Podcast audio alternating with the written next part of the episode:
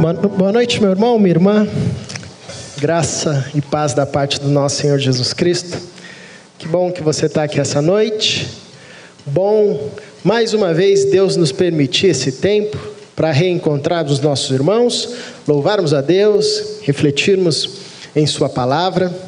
E essa quarta, nessa quarta, nós iniciaremos uma nova série ah, aqui nos, nosso, aos, nos nossos encontros ah, às quartas-feiras. Por isso você está vendo essa tela aqui, essa obra de arte, né? Ah, eu não sei se você gosta de arte, se você gosta de, de obras famosas, se você é, se dedica a estudar ou a observar, ou é daquela pessoa que, quando vai viajar, sempre gosta de procurar um museu, sempre gosta de ficar sentado ah, num banco, contemplando uma obra de arte. Mas esse mês, ah, se você gosta, eu acho que você vai gostar dessa série. Se você não curte arte, eu acho que você vai também gostar, pelo menos vai se sentir motivado ou curioso a saber um pouco mais ah, desse mundo riquíssimo da arte, porque nós conversaremos sobre expressões do Evangelho. Nós. Ah, procuraremos em algumas obras de artes conhecidas ao longo da história ver aspectos das histórias de Jesus. Isso é muito bacana, saber que as histórias contadas por Jesus, a própria vida do Jesus, de Jesus, né, rendeu ao longo de anos, de séculos, a inspiração para muitos artistas poetas, músicos, pintores, desenhistas, enfim. É interessante perceber como o Evangelho é algo que inspira, inspira a vida da gente, inspira ah, e inspirou muitos homens e mulheres, sobretudo no mundo artístico. E nessa quarta-feira nós começaremos conversando sobre esse quadro que recebe o nome da Volta do Filho Pródigo, ou Regresso do Filho, do filho Pródigo, pintado pelo Rembrandt. Eu não sou nenhum crítico de arte, tá, meus irmãos? O Daniel inventa esses negócios assim intelectuais, aí a gente tem que correr atrás e ler e aprender, né? Eu gosto, eu acho bacana. Eu sou daquelas pessoas que eu olho e falo assim, poxa, que legal. Aí sempre vem alguém e fala, você entendeu isso, você entendeu aquilo? Eu falo, nunca imaginei isso. Mas aí eu acabo gostando mais. Ah, mas esse quadro é muito conhecido, é um quadro que ao longo da minha trajetória no seminário é, acompanhou muito é, nos estudos, até porque esse quadro ele inspirou, por exemplo, alguns escritores, como Henry Nowen, escreveu um livro, um livro apenas refletindo nesse quadro. Ele ficou olhando para esse quadro e produziu um livro ah, a partir disso. Músicos, como por exemplo Gerson Borges, ah, fez toda uma série de músicas baseada também nesse quadro, na história do filho pródigo. É, então esse quadro é um quadro que inspirou muita gente, inspira muita gente. Eu não sei se você consegue ver daí, se você tem, se você está conseguindo ver, porque você tem uma visão muito boa. E aqui também não vai favorecer muito, né? Porque por causa da iluminação. Mas se você puder buscar aí na internet ou depois olhar na sua casa a volta ah, do filho pródigo do Rembrandt, ele foi um pintor holandês do século 17 ah, na Holanda, de família protestante, né, de família cristã. O seu pai era reformado, protestante reformado, e ele também seguiu nessa caminhada. Foi um cara muito importante no movimento artístico reformado da Holanda, e as suas, as suas obras retratavam muito as histórias de Jesus ou as histórias bíblicas. Né? Ele pintava isso com uma técnica ah, muito avançada para a sua época. E isso foi até um, um dos ah, facilitadores para que as suas obras ganhassem destaque né? Ah, no seu contexto. E esse quadro, ele, ele retrata de forma muito poética, de forma muito singela, é, a história do filho pródigo. Obviamente, como todo artista, ou como toda expressão artística, não há uma busca pela literalidade do texto, né? mas há uma busca pela expressão afetiva do texto. É isso que a arte, seja a música, seja ah, uma pintura, seja uma dança, seja uma história, enfim, é, ela busca fazer. Toda, toda a expressão artística, ela tenta buscar o lado afetivo de um fato, de uma história, enfim. Ah, e o Rembrandt faz isso com excelência. Então, não sei se você consegue observar, mas eu vou descrever mais ou menos o que tem no quadro, pelo menos na parte central. Você tem um jovem que está em trapos, ah, em, em um estado totalmente indigno, em um estado que denuncia a sua pobreza, que denuncia a sua vergonha, que denuncia a sua negligência e a negligência que ocorreu com ele. E esse jovem, ah, ajoelhado em uma posição ah, serviçal, em uma posição de arrependimento, de humilhação, ele está amparado de forma singela, de forma ah, acolhedora ah, no peito, né? No peito de um Senhor que mesmo sendo senhor e se portando como alguém ah, provavelmente rico, provavelmente ah, destacado por causa das suas roupas, da sua vestimenta, da sua aparência, é, abraça, se curva diante desse jovem que está em trapos. Você tem ao lado, em pé, ah, um homem também ah, que veste a mesma roupa é, desse senhor que está encurvado, mas ele está numa postura completamente oposta à do Senhor. Então, eles, eles, estão, eles são parecidos, né? vestem uma roupa ah, bem parecida, o que indica que eles fazem parte é, de uma mesma família, no caso ah, do, do quadro, do contexto do quadro, mas eles estão em posturas completamente opostas. Né? Eu acho que isso é um dos objetivos ah, que o Rembrandt tenta passar. Esse homem ah, que está em pé, ele é a representação do filho mais velho, né? do irmão mais velho desse, desse jovem que voltou da história ah, do filho pródigo. E é interessante esse destaque porque ah, há uma semelhança entre o pai e o filho mais velho, mas ao mesmo tempo há um distanciamento gigantesco, porque o pai ele está encurvado, o filho mais velho ele está na sua posição. O rosto do pai transmite ah, um acolhimento singelo, sincero, uma expressão ah, amorosa. O rosto do filho expressa uma expressão de indiferença, um olhar que vem do alto a baixo, né? um olhar ah, cortante nesse sentido. As mãos do, do pai estão abertas no movimento de acolhimento, as mãos do homem em pé estão fechadas, né, guardadas dentro do peito, nenhuma, nenhuma movimentação para fora.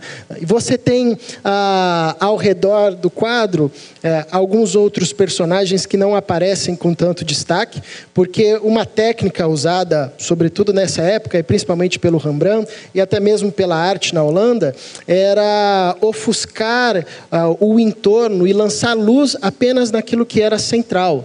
No caso, uh, o, o, Rembrandt quer lançar luz uh, nesse abraço. Primeira coisa que você olha quando você vê para esse quadro, é, você é direcionado quase que assim, ah, diretamente a olhar para o pai abraçando o filho, para esse senhor abraçando o filho.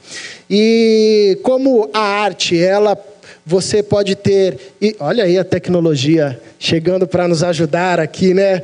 Você tem até, já que lançou aí, pode focar nas mãos, por favor, Fábio. É IPB Recreio é muita tecnologia, irmãos.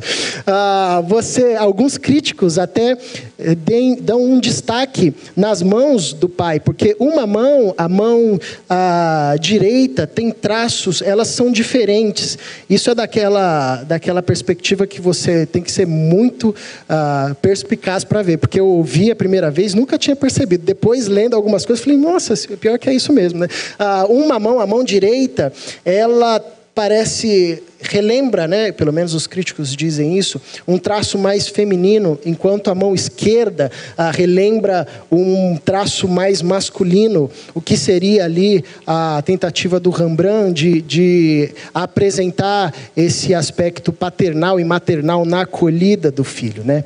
Enfim, é um quadro muito rico e quando eu olho para esse quadro, eu sentei aqui hoje e falei assim: meu Deus, o que, que eu vou falar? Jesus, me ajuda. Fiquei olhando para esse quadro um tempão e me veio essa. Eu, eu foquei nesse abraço.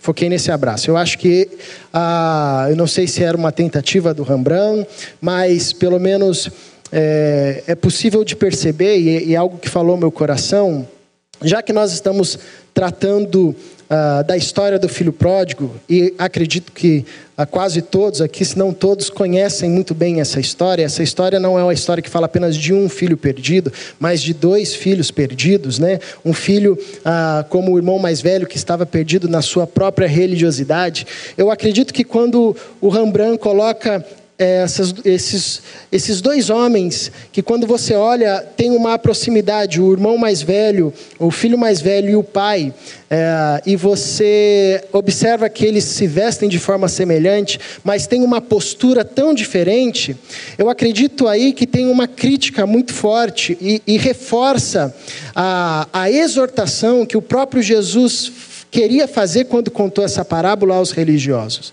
E eu comecei a pensar, falei assim: olha que interessante, você tem aí uma representação de dois tipos de Deus, né? o Deus da fé cristã e o Deus da religião cristã. São dois tipos de Deus que a princípio parecem iguais. Você olha e diz, é a mesma coisa. Não, é, é igual. A gente está falando do mesmo Deus. Mas quando a gente vê o movimento, é diferente. Porque o Deus da religião não se curva. O Deus da religião não abraça. O Deus da religiosidade não afaga. O Deus da religiosidade não abre os braços. Somente o Deus da fé cristã, revelado em Jesus Cristo de Nazaré, é o Deus que se curva. É o Deus que não tem preocupação em acolher aquele que está vestido de forma oposta à sua. Aquele que está fedido, aquele que está sujo, aquele que está ah, de uma maneira vergonhosa.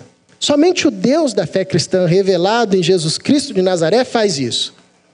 E essa é uma das grandes críticas de Jesus aos fariseus quando ele está contando essa parábola. Ele estava confrontando o Deus dos religiosos, porque o Deus dos religiosos parece Parece com Deus que Jesus estava apresentando, parece com Deus da fé cristã, mas não é a mesma coisa. É um falso Deus, porque o Deus da religião, ah, o Deus da religiosidade, é esse Deus que não se encurva, é esse Deus que não abraça, é esse Deus que nós nunca conseguimos satisfazer por completo. É esse Deus no qual nós sempre ah, estamos em estado de pecado, nós, somos, nós estamos sempre em estado de imundícia, nós estamos sempre sempre devendo alguma coisa. Por isso que o discurso da religiosidade, da religião, só funciona se ficar repetindo: você tem que fazer, você tem que orar, você tem que ler, você tem que ah, é, ofertar para ser abençoado, você tem que pagar uma penitência para ser perdoado, porque o Deus da religiosidade não se curva. Não é esse o Deus da fé cristã revelado em Jesus Cristo de Nazaré.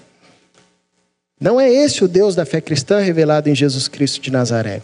E eu quero ler um texto com vocês e a partir, inspirado por esse quadro e conduzido por essa leitura, a conversarmos um pouco a respeito do Deus da fé cristã revelado em Jesus Cristo de Nazaré. A parábola, o texto dessa noite é a parábola do filho pródigo, Lucas capítulo 15, ou a parábola dos dois filhos perdidos, ou a parábola do pai amoroso. Ah, todos esses temas se encaixam dentro dessa parábola. É, Lucas capítulo 15, versículo 20. Quero ler apenas esse verso. Ah, a história, essa história, ela, ela é um resumo ou uma síntese da expressão amorosa do Evangelho, do impacto do Evangelho. E porque ao mesmo tempo em que ela consola os fracos e abatidos, essa história confronta os arrogantes e os altivos de coração. E é isso que o Evangelho faz. O Evangelho é essa espada poderosa penetrante que consegue discernir ah, o ponto que nem nós conseguimos discernir. E ao mesmo tempo que é apresentado e gera consolo aos fracos, aos abatidos, aqueles que, como Jesus disse, são pobres de espírito, ela também, ah, ao mesmo tempo que ela gera é, consolo a esses, ela também confronta. A mesma palavra, o mesmo evangelho confronta os altivos de coração, os orgulhosos, aqueles que batem no peito e dizem, eu consigo pela minha própria força. Então, essa parábola é, um, é uma síntese dessa expressão é, bela e poderosa do Evangelho. E o verso 20, para mim, é, é assim uma das expressões mais afetuosas da Bíblia. Uh, os verbos aqui apresentados revelam uma face de afeto profundo de Deus e da relação de Deus com os seus. É, e para mim é o, é, um, é o coração é, dessa parábola. Né? Diz assim o verso 20, capítulo 15: E levantando-se, foi para o seu pai. Vinha ele ainda longe, quando seu pai o avistou, e compadecido dele, correndo, o abraçou e beijou. E levantando-se, foi para o seu pai. Vinha ele ainda longe, quando seu pai o avistou, e compadecido dele, correndo, o abraçou e beijou. Paizinho,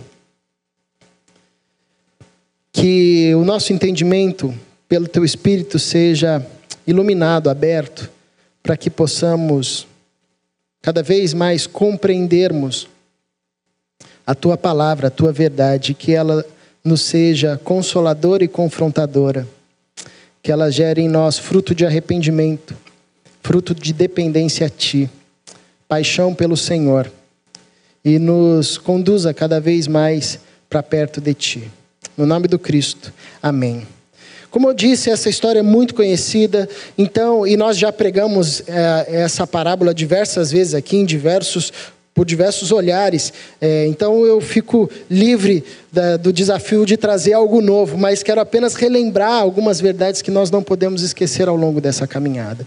Ah, se você se esqueceu ou não lembra dessa história, essa história é a história de um pai que tinha dois filhos e o filho mais novo decide, ah, mesmo antes da morte do seu pai, pegar a herança que lhe era ah, que, que ele tinha direito e ir para longe do seu pai em busca ah, de, uma, de uma felicidade ou de um desejo ou de uma satisfação que ele ah, nutria no seu coração, esperando que longe, fora, longe da casa do seu pai, do cuidado do seu pai, ele encontraria. E a história diz que ele não encontrou nada que satisfazesse, é, que saciasse o seu coração e ele perdeu tudo que ele tinha. E quando ele estava numa situação é miserável, o texto diz, é, esperando as sobras dos alimentos que era, que era dado, que era dado aos porcos. Quando ele estava nessa situação miserável, ele foi lembrado que do amor do seu pai. E que o amor do seu pai era tão grande que até mesmo os servos da casa do seu pai, eles eram tratados com dignidade. E isso, essa lembrança, essa lembrança, isso é interessante porque a gente acha que o filho ah, volta para a casa do pai ah, porque ele tem uma, ele, ele tem uma ideia ou ele tenta ah, pela sua própria força. Mas, na verdade, a, a dinâmica do texto é mostrar como o amor do pai traz a lembrança de que até mesmo os servos na fazenda, por causa do amor e generosidade do seu pai, eram tratados com maior dignidade. E é essa esperança, é essa lembrança que gera essa esperança de poder ser aceito novamente pelo seu pai, até mesmo como um servo. Né? Isso é muito legal, porque eu acredito que ah, esse texto ele nos revela é, essa verdade de que a nossa volta a casa, na verdade, a nossa caminhada em direção ao Pai, só é possível por esse despertar que Deus gera em nós. Por esse despertar que Deus gera em nós. O que é o contrário à religiosidade. A religião vai dizer: você precisa, você tem que fazer. Só que a gente não dá conta. Se Deus não nos lembrar do seu amor, se Deus não abrir os nossos olhos para que nós enxerguemos o seu amor, nós não conseguimos voltar para a casa do Pai. E a todo instante a Bíblia diz que Deus, através até da sua criação, está nos dando prova, está nos revelando o seu amor. Mas só que nós ficamos brigando com isso. Nós ficamos brigando com isso. Por vezes, ah, principalmente em situações agudas, em situações de agonia profunda, é que nós ah, damos como se fosse o último passo de esperança. E é isso que acontece com esse jovem. Ah, então, no texto que nós lemos, é o jovem voltando para casa. E ele queria voltar como servo, ele não queria voltar como filho. E aí o verso 20 eu acho fantástico, porque diz que ele se levantou e foi para o seu pai, ou seja, a lembrança do amor do seu pai, a lembrança de como seu pai tratava com dignidade os seus trabalhadores, o movimentou, gerou esperança nele, ah, sabendo que ele encontraria alguma coisa em seu pai, ou esperando que ele encontrasse alguma coisa em seu pai. O texto diz, então, que ele foi para o seu pai. E aí começa ah, as expressões mais belas que revelam o movimento de Deus em direção a nós que revelam o amor de Deus, a profundidade do amor de Deus, que revela como Deus é um Deus de afeto, como Deus é um Deus ah, que transpõe, transcende, que inunda essa relação fria da religiosidade, essa relação fria da instituição. E ele nos, ah, nos chama para uma relação familiar, como Jesus ensina os seus discípulos. Vocês podem chamar Deus de paizinho, para essa relação do afeto. Então o texto diz que quando o jovem estava a caminho ah, em direção ao seu pai, vinha ele ainda longe, vinha ele ainda longe, quando o seu pai o avistou. Vinha ele ainda longe quando o seu pai o avistou. Isso dá, pelo menos, a entender que foi uma espécie de encontro, mesmo que um encontro não marcado, mas o pai avistou o filho. Então, o pai, de certa forma, estava numa posição, em um local, que ele conseguia ver o que estava acontecendo à sua volta. Um cantor chamado Estênio Marcius escreveu uma música chamada Fim de Tarde no Portão. E ele descreve que toda, todo pôr do sol, todo fim de tarde, era como se o pai ah, estivesse indo ao portão, olhando para o horizonte, esperando o retorno do seu filho. Né? Ah, então é interessante que o jovem ainda estava longe e o pai o avistou. Houve um encontro aqui. O olhar do pai encontrou o filho, ainda longe, ainda distante. Agora, quando a gente olha para o quadro do Rembrandt, ele nos ajuda numa informação. Porque o filho sai de um jeito e o filho volta do outro jeito, completamente diferente. O filho sai vestindo a, a sua melhor roupa. O filho sai com carros, cavalos cheios da sua riqueza. Né? Ah, da sua herança partilhada pelo pai. Mas o filho volta sozinho. O filho volta e é interessante pegar essa imagem que o Rembrandt retrata como um mendigo. A gente não sabe se com cabelo raspado ou com cabelo grande demais, mas para um sujeito que ah, divide a comida com os porcos, a aparência é a última preocupação. Então, provavelmente, ele volta num estado quase que irreconhecível. Mas o texto, riquíssimo, e Lucas, na sua eh, genialidade, destaca isso. De longe, o pai enxerga e vê o seu filho. Como? O filho saiu de uma forma, voltou de uma outra forma. A gente não sabe quanto tempo passou, mas não foi pouco tempo nessa história. Mas o pai olha e reconhece. Porque essa é a beleza do Evangelho. Os nossos pecados mudam a nossa forma como nós vemos Deus. Foi o que aconteceu com o filho.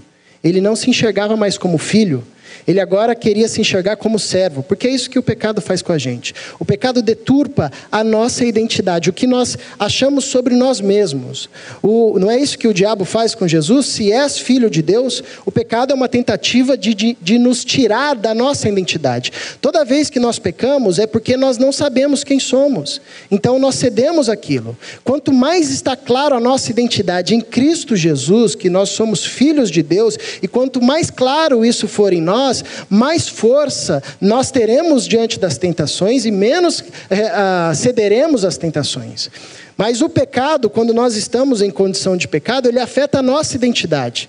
Nós não conseguimos mais nos enxergar como filhos de Deus. Nós começamos a acreditar ah, na voz mentirosa que diz ah, muita coisa sobre nós, sobretudo sobre nossa relação com Deus. Mas o pecado não muda a forma como Deus nos enxerga. Deus continua nos enxergando como filhos. É isso que o apóstolo Paulo diz. Em Cristo, tudo se fez novo. As coisas velhas ficaram. Vocês são nova criação. Isso é a beleza do Evangelho. Se você foi alcançado por Cristo Jesus, rendeu sua vida a Cristo Jesus, meu amigo, não importa em que buraco você se enfiou. O Pai olha, te avista e te enxerga como filho. Isso é uma dádiva da paternidade e da maternidade. O pai e a mãe conseguem identificar o choro do filho é, no meio de milhares de, de, milhares de choros, de choros. Consegue identificar a voz do filho no meio de milhares de vozes. E quanto maior é essa relação, consegue identificar o cheiro, consegue identificar a forma de andar, consegue identificar a silhueta do filho, porque há uma relação profunda de intimidade. E o texto diz que o menino apareceu ao longe. E o pai, um senhor já de idade, olhou e reconheceu. Não acredito que Lucas, principalmente se tratando de uma história que é um ponto de riqueza, uh, que faz com que a nossa mente uh, viaje pelas riquezas contidas nas expressões. Não acredito que Lucas coloca isso, uh, ou Jesus conta isso, sem nenhuma sem nenhum objetivo, apenas por contar. Eu acredito que aqui expressa esse movimento da paternidade, da filiação ah, em Jesus Cristo. Deus continua a nos ver como filhos. Não importa, não importa. Não importa o que você fez. Não importa a forma como você saiu e a forma como você está retornando. O pecado não muda o seu status para com Deus. Porque no reino de Deus, filho é filho. Não existe ex-filho. Não existe esse negócio. Você é filho. Ah, amanhã você não é filho. Agora você é filho. Não, ixi, agora você não é filho. Você é filho. Foi encontrado por Jesus Cristo. Foi feito em Cristo Jesus, filho, nova criação. Deus, quando olha para você, ele diz: Aqui, meu filho. Pronto. Está a imagem de Jesus Cristo de Nazaré. Nós que nos envolvemos com o pecado é que não conseguimos enxergar isso, porque o pecado vai dizer para a gente: está vendo? Você não é filho nada. Você é isso aí mesmo que você, que você é. E o erro é a gente acreditar nisso, porque tem a voz de Deus dizendo: Eis que tudo se fez novo. As coisas velhas ficaram para trás. Isso é a nova criação. Então o pai avista o filho. Porque o pai consegue identificar o filho aonde for, da forma que for. Não precisa de muito. Pode ser um olhar breve. O pai, opa, esse aqui é meu filho, está voltando. E aí vem as expressões belas, né? Vinha ele ainda longe, quando seu pai o avistou, e compadecido dele, e aqui a expressão do texto no original é mexido nas suas entranhas, ou seja, o pai teve um algo que mexeu com seu coração e movido por isso, por essa força dentro de si, ele corre, mesmo sendo um senhor de idade. Ele corre e o abraça. O abraço tem diversos significados, né? Ah, na tradição desse povo, todo filho que envergonhava a família, quando voltava, segundo a lei de Deuteronômio, capítulo 21, tinha que ser apedrejado porque ele trouxe desonra à família. Então, quando o pai vê ao longe o filho, ele, movido por uma paixão, por um amor profundo no seu coração, ele vai ao encontro do seu filho, corre em direção ao seu filho e o abraça, acolhendo e até mesmo como que se, ah, como dizendo aos seus Olha, o meu filho voltou. Se alguém quiser tacar alguma pedra aqui, segundo a lei, vai ter que me acertar. Ele está aqui sobre o meu abraço. Ele está sobre a minha proteção. Ele não é vergonha para mim. Então, essa é uma expressão muito bela. Ele o abraça, ele o acolhe, ele não se preocupa com a impureza aparente daquele moço. Ele não se preocupa com as leis cerimoniais, ele não se preocupa com o código de conduta da religião. Esse pai, que é a representação de um Deus, representa um Deus que desce do pedestal, um Deus que corre, um Deus que abraça o pobre, um Deus à semelhança do que descreve em apóstolo, o apóstolo Paulo em Filipenses capítulo 2. Mesmo sendo Deus, não se apegou ao fato de ser Deus, antes abriu mão da sua glória, parecendo em forma humana, com espírito de servo a todos serviu e padeceu morte de cruz. Pai abraça e o beijou, que é uma relação de afeto. Avistar, compadecer, correr, abraçar, beijar. Esse é o movimento de Deus em direção à humanidade. Esse é o movimento de Deus em direção àquele a quem ele deseja salvar. Esse texto ele reforça, ah, assim como o pai está indo em direção ao filho, e aqui eu acho interessante porque parece que essa pintura de Rembrandt é, é, reporta um ambiente como se fosse uma sala ou uma varanda, e o pai acolhendo ali mas obviamente é uma expressão poética, porque ah, e isso às vezes pode levar ao equívoco de entender que é o filho que vai em direção ao pai. Mas a força do texto está justamente em mostrar que é o pai que vai em direção ao filho. E essa é a beleza do evangelho. É Deus indo em direção ao homem. É Deus indo a, a, partir das nossas loucuras, a partir do nosso distanciamento, a partir da nossa rebelião. É Deus olhando e nos procurando em meio à multidão. E quando nos avista, é Deus indo na nossa direção. É Deus nos abraçando. Isso se faz de maneira prática quando nós, no nosso dia a dia, até mesmo na nossa distância ou no nosso distanciamento de Deus, somos por diversas vezes incomodados por Deus.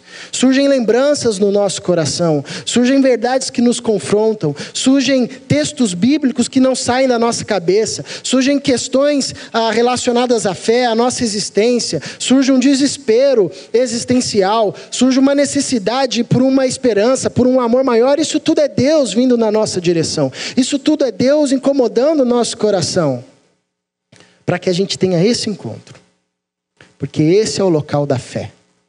O abraço, o abraço de Deus. E essa é a ironia da história, e essa é a grande ironia desse, desse quadro. Porque o filho sai da casa do pai para buscar longe algo que saciasse o seu coração. Porque essa é a saga da humanidade. A gente não para em nenhum momento. A gente constrói, a gente destrói, a gente reconstrói, a gente planeja, a gente refaz o planejamento, a gente busca, nós não paramos um minuto. No fundo, há um desejo, um anseio na nossa alma por algo que parece que está sempre lá, que parece que está sempre um pouquinho mais à frente, que parece que está sempre no próximo ano, que parece que está sempre ah, num outro local. Esse desejo também acometia esse jovem, esse moço, esse filho, porque acomete a todos os homens. E ele vai para longe não encontra nada, e ele descobre que tudo o que ele queria estava ali num abraço. Um abraço basta. Porque você pode ter todas as riquezas desse mundo e sentir-se desamparado na sua alma. Ou você pode ser o mais pobre dos homens. Mas se estiver no abraço do Pai, nos braços de Deus, se sentirá com certeza o homem mais rico do mundo. Minha oração nessa noite é que, diante das nossas loucuras, dos nossos equívocos, do nosso distanciamento, sejamos impactados com essa lembrança. Que se formos, se formos encontrados por Jesus Cristo de Nazaré e a Ele rendemos a nossa vida, a nossa identidade para com o Pai nunca vai mudar.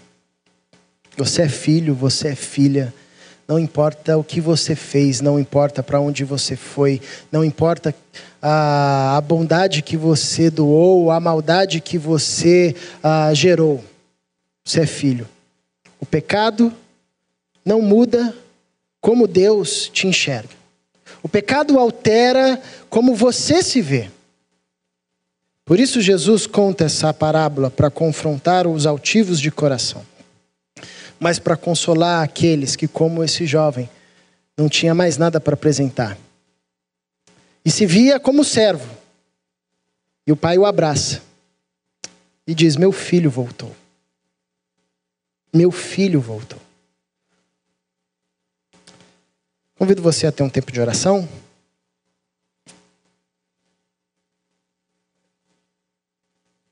Respondendo a Deus com as suas palavras.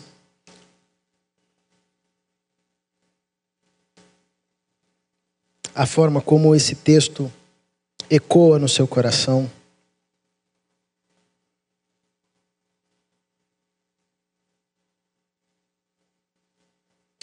Talvez esse texto te confronte, perguntando a você por que você corre tanto?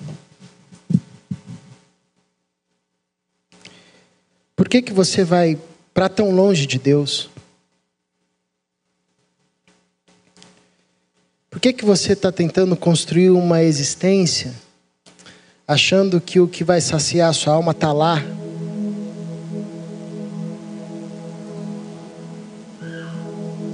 Lembre-se, tudo que esse jovem procurava, ele encontrou no abraço do seu pai. Tudo que a gente precisa é estar com Deus, no seu abraço, no seu colo, no seu cuidado, nos seus caminhos. Talvez esse texto te confronte fazendo você relembrar a sua verdadeira identidade. E a sua verdadeira identidade não é o que o pecado diz de você ou sobre você, mas é o que Deus diz. Se você está em Cristo, Deus diz: você é nova criação.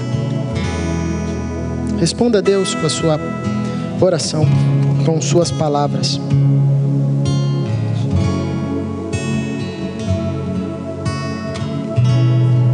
Se você puder e quiser, por gentileza, fique em pé, vamos juntos orar, encerrar esse momento.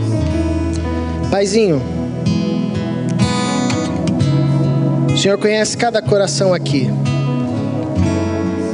Uns mais distantes, outros mais próximos. Outros que até mesmo próximos estão também distantes.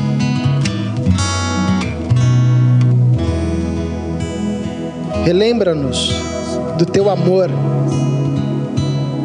Um amor tão grande e profundo que não muda a nossa identidade para com o Senhor, dependente do que fazemos ou façamos.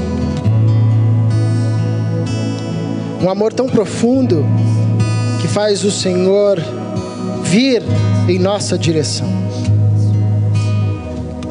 Movido por paixão, por amor, por um amor eterno, nos abraçar, nos acolher, se dar em nosso lugar e nos colocar como filhos, como aquilo que somos em Ti, com aquilo que somos em Cristo Jesus, filhos e filhas comprados pelo precioso sangue de Jesus Cristo. No nome dele é que nós oramos e te louvamos pelo privilégio de sermos da tua família, porque essa é uma família eterna. Nada, nem altura nem profundidade, nada, nada, nos tirará, nos afastará do amor de Deus, que está expresso em Cristo Jesus. Amém.